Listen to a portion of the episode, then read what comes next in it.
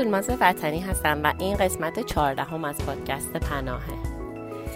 توی قسمت های قبل ما در مورد کودکان کار دیجیتال حرف زدیم و در موردش یه چند تا مقاله از سایت ترجمه خوندیم که همه مقاله ها ترجمه بود و در مورد کودکان کار دیجیتال طبعا اروپایی و آمریکایی بود.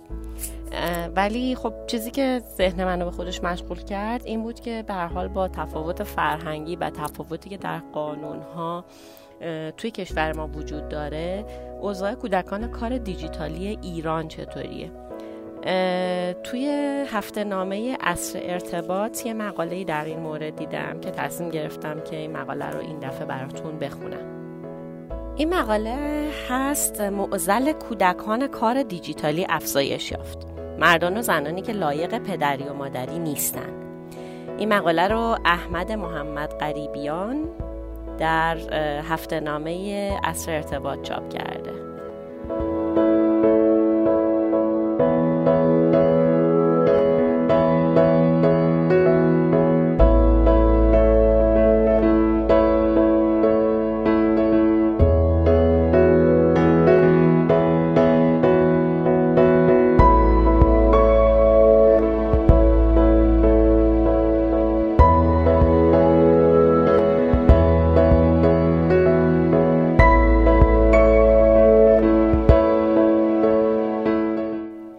آتلیه به تازگی عکسای نامتعارفی رو از کودکان در صفحه اینستاگرامش منتشر کرده. عکسایی که حکایت از نوعی نگاه جنسی داره و از مصادیق کودک آزاری به حساب میاد. انتشار این عکس ها بهانه شد تا یه بار دیگه موضوع سوء استفاده از کودکان در فضای مجازی سر زبون ها بیفته. موضوعی که بیشتر از سه سال رسانه ها درباره اون هشدار دادن. اما نه تنها کمتر نشده بلکه شدت هم پیدا کرده.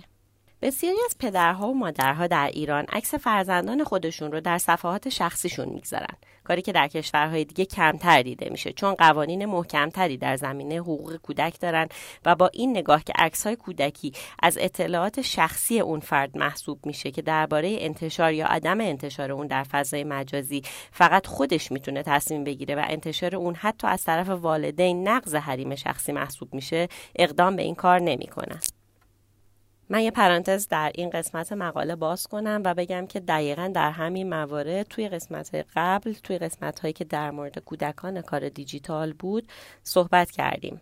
و اگر براتون جذابه و قسمت قبلی رو نشنیدین می‌تونین برگردین و به اون قسمت ها گوش کنین و بعد دوباره دنباله این مقاله رو پیگیری کنین. اما موضوع فقط به همینجا ختم نمیشه. از همون حدود سه سال قبل رسانه های کشور نسبت به رشد بیرویهی پدیده با نام کودکان کار دیجیتالی یا کودکان کار اینستاگرامی هشدارهایی دادند که طبعا از سوی دستگاه های مسئول نادیده گرفته شد. اما حالا بررسی ها نشون میده در نتیجه این رها گذاشتن و همچنین شرایط نامطلوب اقتصادی کشور ظاهرا مردان و زنان زیادی به فکر بیگاری و بهرهکشی از کودکان در فضای سایبری افتادند. مردان و زنانی که گاهی عنوان پدر و مادر این کودکان رو یدک می‌کشن پدیده کودکان کار اینستاگرامی از هفته قبل دوباره روی بورس افتاد و طبق معمول واکنش های هیجانی و زودگذر مجازی رو در پی داشت. ما همه می‌دونیم که با فروکش کردن این هیجانات و در آخر روز همه چیز سر جای خودشه و های معصومی که به اجبار نوناور خانوادهشون شدن و رفتار والدین اونها در بهره کشی از این کودکان درست مثل پدرها و مادران معتادیه که کودکان خودشون رو برای به دست آوردن مواد به هر کار و راهی میکشونن. دوستی از تجربه شخصیش در این مورد می‌گفت. در حالی که دخترک چهار سالش در پارک مشغول بازی و شادی کودکانه بود خانومی به اون پیشنهاد قابل تعملی داده و خواسته بود تا دخترش مدل بشه. اون می‌گفت از اینکه به دخترم به عنوان یک مدل نگاه کرده بود نگران شده بودم و دنبال راه فراری از این موقعیت میگشتم. خانم ناشناس پیشنهاد مالی قابل توجهی هم برای کار مطرح کرده بود.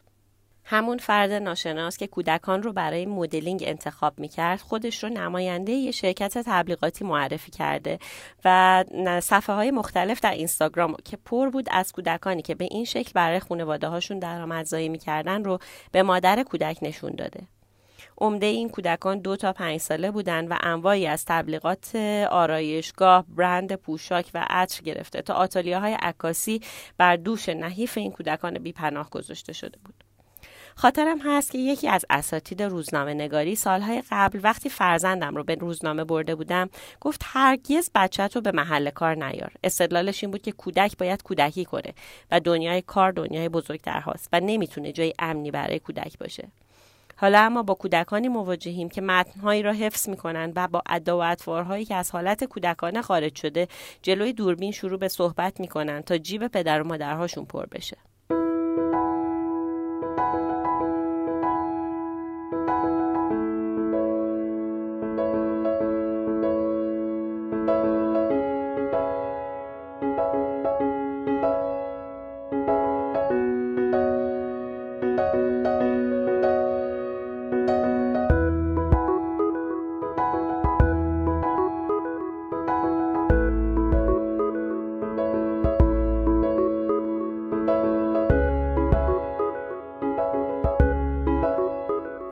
انتشار تصاویر کودکان در فضای مجازی نقض حقوق کودک است. در این مورد متحر ناظری رئیس هیئت مدیره انجمن حمایت از حقوق کودکان میگه انتشار تصاویر کودکان از سوی والدین در فضای مجازی و همچنین استفاده کودکان در مدلینگ نقض حقوق کودکه. وی تصریح می‌کنه. استفاده کودکان در صنعت مدلینگ در حال مرسوم شدن در فضای مجازیه و می‌توان گفت والدین این کودکان به نوعی به عنوان شغل کودک به اون نگاه می‌کنن و با توجه به آسیبی که به کودکان وارد می‌کنه این اقدام به نوعی کار اجباری برای کودکان محسوب میشه. رئیس هیئت مدیره انجمن حمایت از حقوق کودکان میگه کسب درآمد از طریق کودکان به شیوه ابزاری و انتشار تصاویر اونها در فضای مجازی قابل پیگیریه و لازمه که اطلاع رسانی بشه تا والدین بدونن با این اقدامشون چه آسیب جدی به کودکان خودشون وارد می‌کنن. قانون حمایت از حقوق کودکان و نوجوانان به مواردی کلی درباره کودک آزاری و بهرهکشی از بچه ها پرداخته. بر اساس ماده دو این قانون هر نوع اذیت و آزار کودکان و نوجوانان که موجب بشه به اونها صدمه جسمی یا روانی و اخلاقی وارد بشه و سلامت جسمی یا روان اونها رو به مخاطره بندازه ممنوعه. و ماده بعدی هر گونه خرید، فروش، بهره کشی و به کارگیری کودکان به منظور ارتکاب اعمال خلاف از قبیل قاچاق ممنوع بوده و برای مرتکب مجازاتی در نظر گرفته. این نکته رو اینجا باید اضافه کنیم که در لایحه جدیدی که هنوز به صورت قانون در نیامده مصادیق جدیتری در نظر گرفته شده و به جرایم فضای مجازی هم تا حدی توجه شده. اما اینکه بهره کشی از کودکان در فضای مجازی و درآمدزایی از طریق اونها از سوی پدر و مادر جرم محسوب شده و از مصادیق به کار گرفتن کودکانه که حتی در قانون فعلی برای اون مجازاتی در نظر گرفته شده موضوع مهمیه که چندان جدی گرفته نشده. در بحث مدلینگ کودکان ساعتها باید جلو دوربین قرار بگیرن. گاهی گیریم های خیلی سنگینی روی کودکان انجام میشه و همه اینها باعث آزار و آسیب به کودک میشه. اینکه تصویر کودک منتشر بشه و در معرض دید عموم قرار بگیره بسیار براش خطرناکه. و بر این مورد توجه قرار گرفتن کودک باعث میشه به شخصیت اون آسیب جدی وارد بشه و به طور ناخواسته مسیر زندگی کودک و آینده شغلیش تحت شعا قرار بگیره. گفته رئیس هیئت مدیره انجمن حمایت از حقوق کودکان. این وضعیت در قانون جدید حمایت از حقوق کودکان که هنوز به تصویب شورای نگهبان نرسیده وضعیت مخاطره آمیز اطلاق میشه و افرادی که کودکان رو در وضعیت مخاطره آمیز قرار میدن اقدامشون قابل پیگیریه. خانم دکتر تاهر سادات میرقائمی روانشناس میگه بچههایی که به عنوان کودکان کار مدلینگ توسط خانواده ها انتخاب میشن با توجه به قرار گرفتن در شرایط نامناسب تربیتی آسیب هایی رو تجربه می‌کنن و حتی موجب برخی اختلال ها در اونها میشه. در واقع زمانی که کودک از سنین پایین مرکز توجه قرار بگیره در بزرگسالی هم خواهان توجه افراطی دیگران میشه. به اعتقاد این روانشناس از موارد دیگه ای که می‌تونیم به اون توجه کنیم احساس خودشیفتگی در این کودکانه که امکان داره در سنین بزرگسالی به صورت یک اختلال شخصیتی بروز کنه این احتمال وجود داره که تحمل مواجهه با ناکامی توسط این کودکان در مقایسه با سایر کودکان پایین تر باشه. نظر به اینکه احتمالا زمان استفاده تبلیغاتی از این کودکان محدوده می‌تونه بعد از رها شدن تجربه افسردگی در کودکان ایجاد کرده و احساس مورد سوء استفاده قرار گرفتن رو در اونا بیدار کنه از دیگر اختلال ها و آسیب هایی که می‌تونیم به اون توجه کنیم دوگانگی شخصیتی، شخصیت نمایشی، مسخ شخصیت و خیال پردازی هایی که این افراد رو در بزرگسالی درگیر می‌کنه.